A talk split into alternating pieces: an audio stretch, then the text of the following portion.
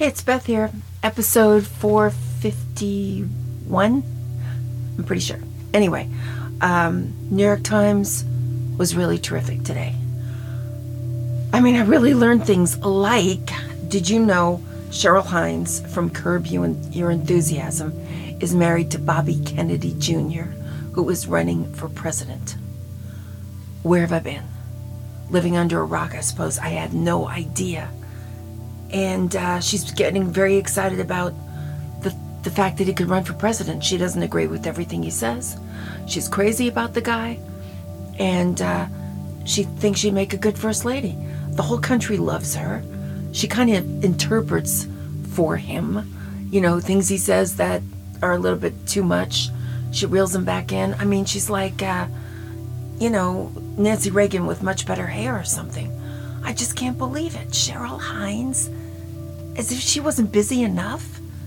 They've been married since like uh, 2012 or something. She's 57, he's 69. She has a daughter and she has a little company with her daughter. Her daughter is adorable. This is what she wants to do with her life. Larry David got them together and he is not he's endorsing the marriage but not his run for presidency. So that's kind of funny. But wow, that one shocked me. I thought I was keeping up, but no, I wasn't. Okay, so then, so then this, there was this other one. And I have known these friends of my children who have been so impacted by their parents' marriages that they never want to get married and they're too scared and they want to be sure.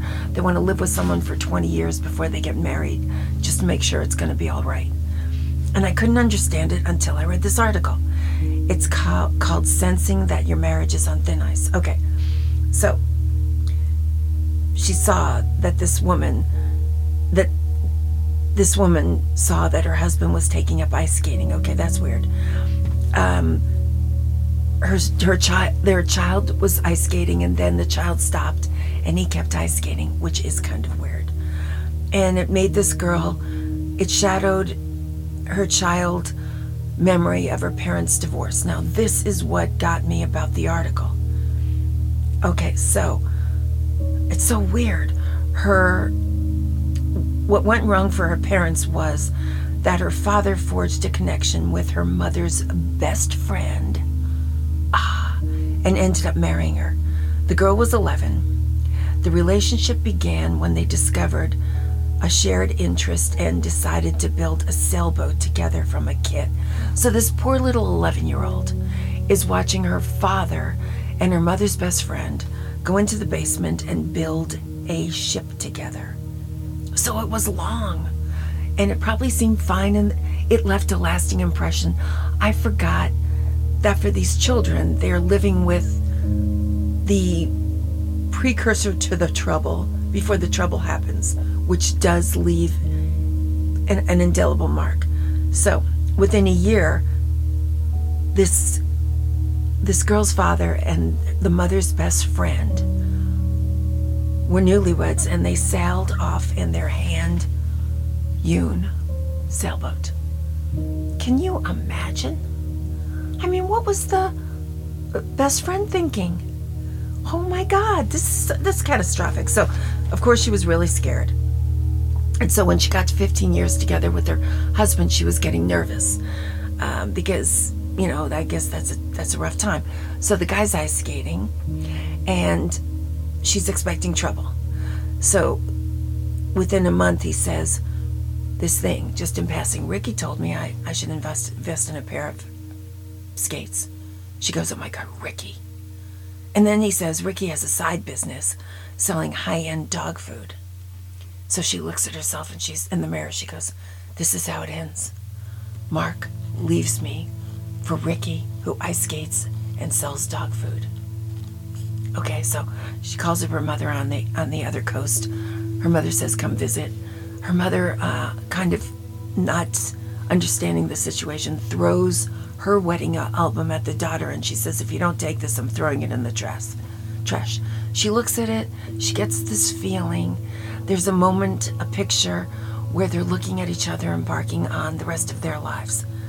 So she goes home and she wants to give her husband another chance, okay? So she gives her husband another chance. And she finds out that, that he's also a makeup artist. Ricky is all, he's a renaissance guy. He's a makeup artist, he does dog food, and he ice skates. The guy's amazing. So she says, Oh my God, now I know it's a man.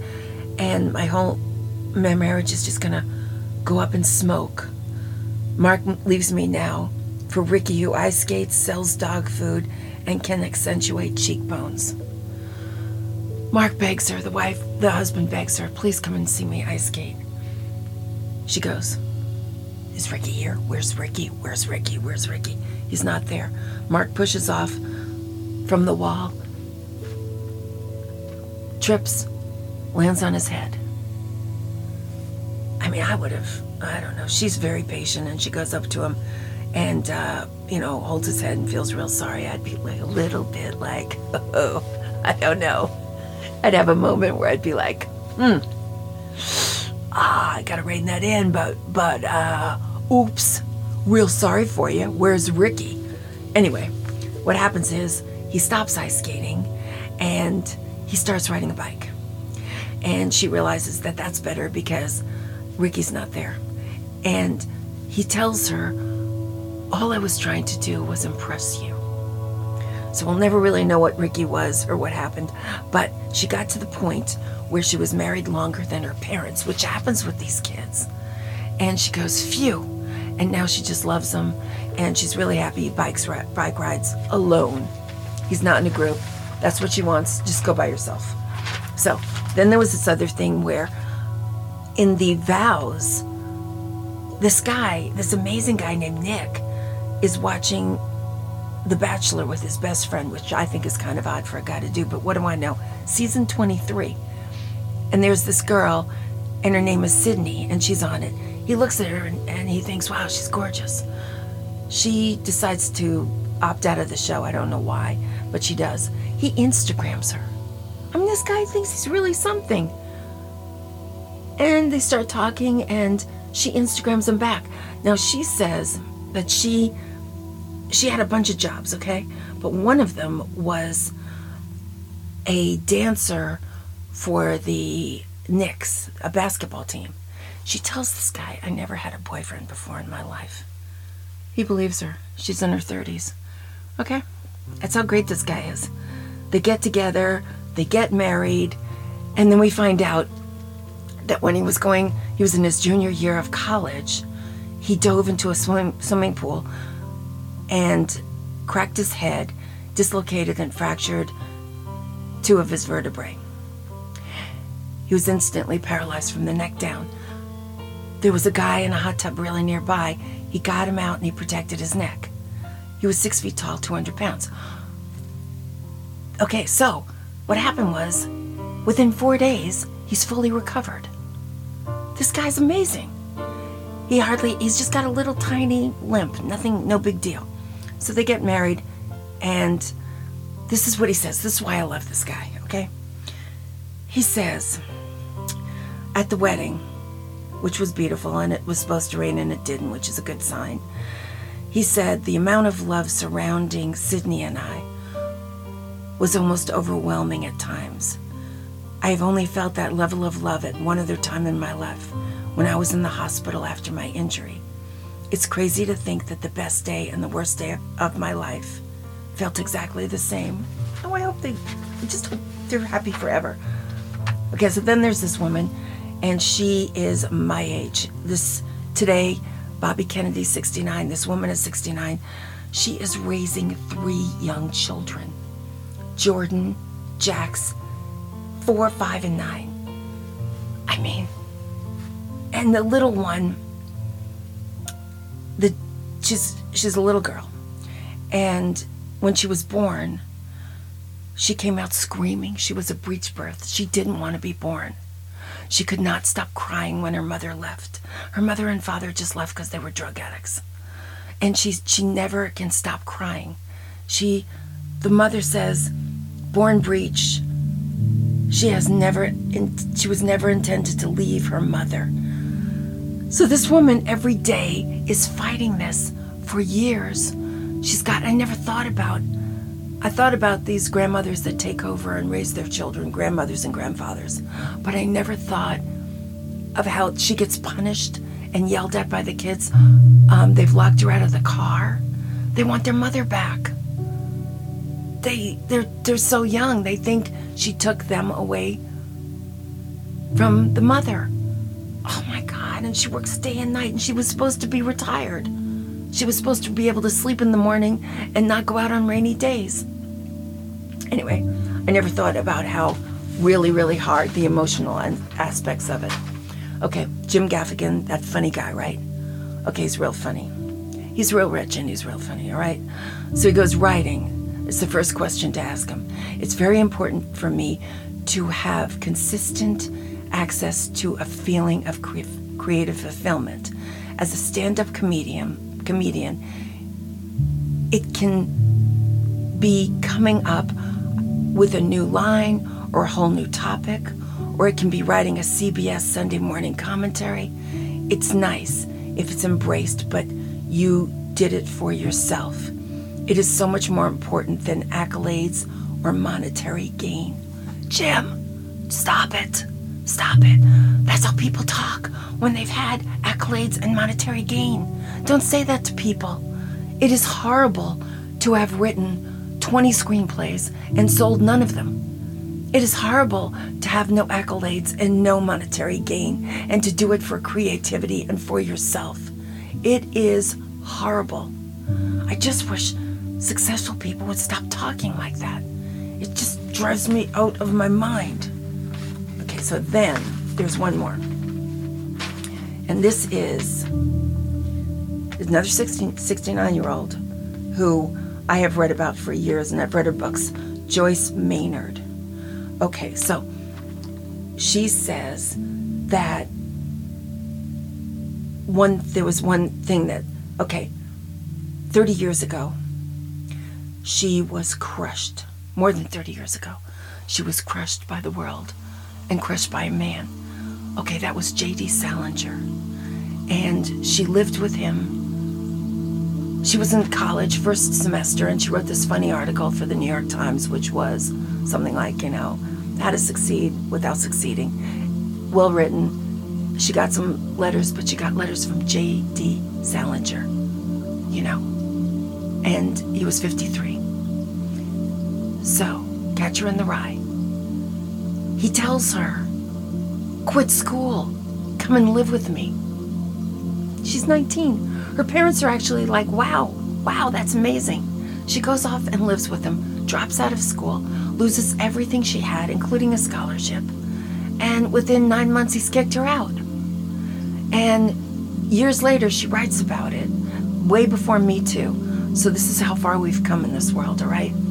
So, 30 years ago, she writes about it, and she gets all these horrible letters and commentaries and people on the streets saying that she was a gold digger and horrible, and why did she have to write that?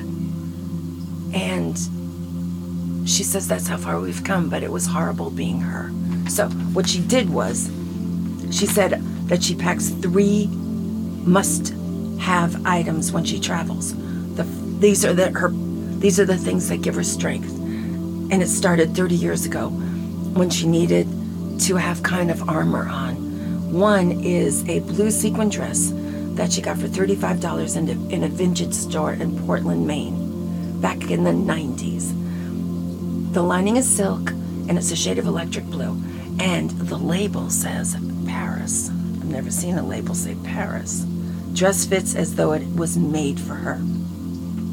It's hard to get the zipper up, but she does it. And she says, I am freed briefly from the cloak of invisibility that women are my age, 69, and up, often seem to wear. So we wear this cloak of invisibility, which is kind of true. When I'm in my little blue sequin number, it's darn near impossible to write me off. Then she's got this other thing. I don't know where she's traveling. It must be Paris or, I don't know, Morocco or something, because she's got this little blue dress. She's 69, and now she's wearing these cowboy boots. Um, Luchis, I think is how you say it. Cowboy boots with tooled roses on them. She purchased them, she got them 30 years ago, same time exactly. Were sold twice. They are still going strong. At the time she found them in Austin, that's possible, I've seen stores. They seemed an extravagant amount of money $800 30 years ago, more than she had ever paid for an item of clothing. But once she slips them on her feet, once she gets her little feet in those boots, she understands their worth. When I put them on, I feel powerful. That's what she says. Wow. Okay, I I have never had the courage to do that. To and I'm right in Texas. You think I could get away with it? Even 30 years ago, 40 years ago when I was in Texas, I couldn't do it. So she does have a certain amount of magic about her. The final piece in my travel triumvirate is a trim vintage jacket, perfectly cut velvet, leopard print. She said I can wear it with anything so long as I steer clear of desserts and bread. I always know when I put it on that I am two croissants, croissants away from trouble. I appreciate the reminder this woman doesn't have an ounce of body fat on her. Not one. Okay?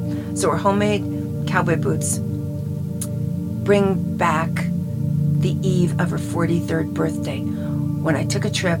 Oh, yes, when she visited that famous, powerful man, decades older. So, she'd been courted by him hard for 25 years ago. She doesn't mention his name, but it is J.D. Salinger. I guarantee you that. She was she was wearing her boots and she just took them on. She knocked on the door. She had the strength of the boots. She wanted to confront him. That day, no doubt came from within. She let him have it. She told him what she thought, and the boots, she says, helped her. So those boots, every time she looks at them, she thinks that she she slayed her her dragon. The person that got her when she was just 19 that kept her down. She went right after him and she let him have it. He was probably 79 years old, which, um, or maybe 90, I don't know. But anyway, she took him on. So that is good. Okay, so then she had this other thing happen. Yes, when she wore those crazy movie star boots and the movie star dress. Okay, so here she is. She's in St. Louis. This is how powerful our clothes are. I don't have clothes like this. One night in St. Louis, the tour coincided. She was on this book tour because she writes books, right? And they're very good. And actually, she wrote this book because she was married to a guy, her second husband. She loved him. And he died six years ago, and it's very touching. She's actually a sweet person. But here's what happened. One night in St. Louis, the tour coincided with the monthly live appearance of the beloved St. Louis native at a club close to where she was speaking. That night, she put on the blue dress, the number, the made in Paris.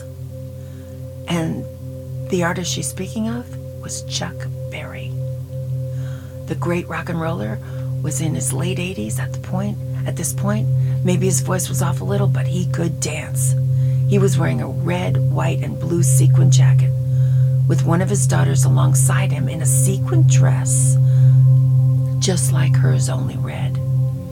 When that daughter spotted her in the crowd, she invited Joyce up. Joyce came on stage and she danced with her and her father. That's how powerful this dress is. So she calls them my three easy pieces. And she doesn't go anywhere without them. She stays away I mean, she can't. She can't. When she goes to Kansas City, she can't have too much barbecue. She has to be able to zip these numbers up. And she's gotten older, and it's not as easy as it was. This is what she does. This is my favorite part of this story. Oh my God, I forgot. Okay, so now I love this woman. This is what she decided to do. When she does go to Kansas City or somewhere else and she overeats, which she loves to do, she says, what she does is the task of zipping up the sequin dress gets tougher and tougher. So she hit upon the idea of stretching it over a wastebasket padded with pillows in her hotel room. this girl's great. That helped, and she could slide the zipper up again and still breathe. The second challenge was taking off the cowboy boots after she's had too much to drink. She hasn't quite nailed how to do that yet but she's lying on the bed and she just raises her feet and hopes maybe some of the blood will go away and she get get them off with a boot jack, which she asks for when she when she enters every hotel. If she's bringing these shoes and it's a food with, it's a town with good food, she's got she's got the pillow, the waste paper basket, and the jack, the you know to get out of these shoes. It is so funny. So then she says, okay, she's been writing. Okay, so this so now she's writing um, from Paris. She's she's living there. She's so lucky. She's doing a residency for the Shakespeare and Company. Oh my gosh, she's writing a book about it. In line with other with other travel commandments, she travels light, but she brings her boots, and she must spend much of her day at the desk. But at night, I want to walk along the Seine and explore the Latin Quarter, and I'll be wearing my rose boots. Whenever I go, people look at my feet and then they smile at me after they smile at my feet. I'm like, I don't think anyone's ever smiled at my feet, especially now that I've got bunions. But this is what she does, and she she has found um, people to help her get her boots off. She calls them the jack of all trades, and she's got this boot jack, and she calls these guys who help her get her boots off in the middle of the night. Women do, do it too. If she's stuck in a room and she can't get them off, she calls the jack of all trades and they come to her room. She said they say to her, So many people have, have done so many worse things. This is fine. She gives them a nice big tip and they go away and they never talk about it. She's blabbing her mouth here because she thinks it's funny and I do too. That's cute. I do love that. But the stretching her dress over a wastebasket, padded with pillows in her hotel room, is genius. Absolute genius. To stay in your dress that you got in the 90s, and she's a little bit, you know, uh, waistier. She's got more of a waistline. What do we call it? You know, that stuff, that that barrel stomach waist thing that happens when you go through menopause. She's got it, but she still wears that dress, and she gets that those pillows to look like that barrel. She stretches the dress out, and she's ready to go. She puts the boots on, but she can't get them off, and she's ready to go. And I think she's wonderful. I just think she's wonderful. 69 and ready to go. So that was my week, and you know, it wasn't the best. Wasn't the best week for the New York Times, but it wasn't the worst either wasn't the best of times and it wasn't the worst of times. It was a time. So I'll be back and stay sane. Thanks.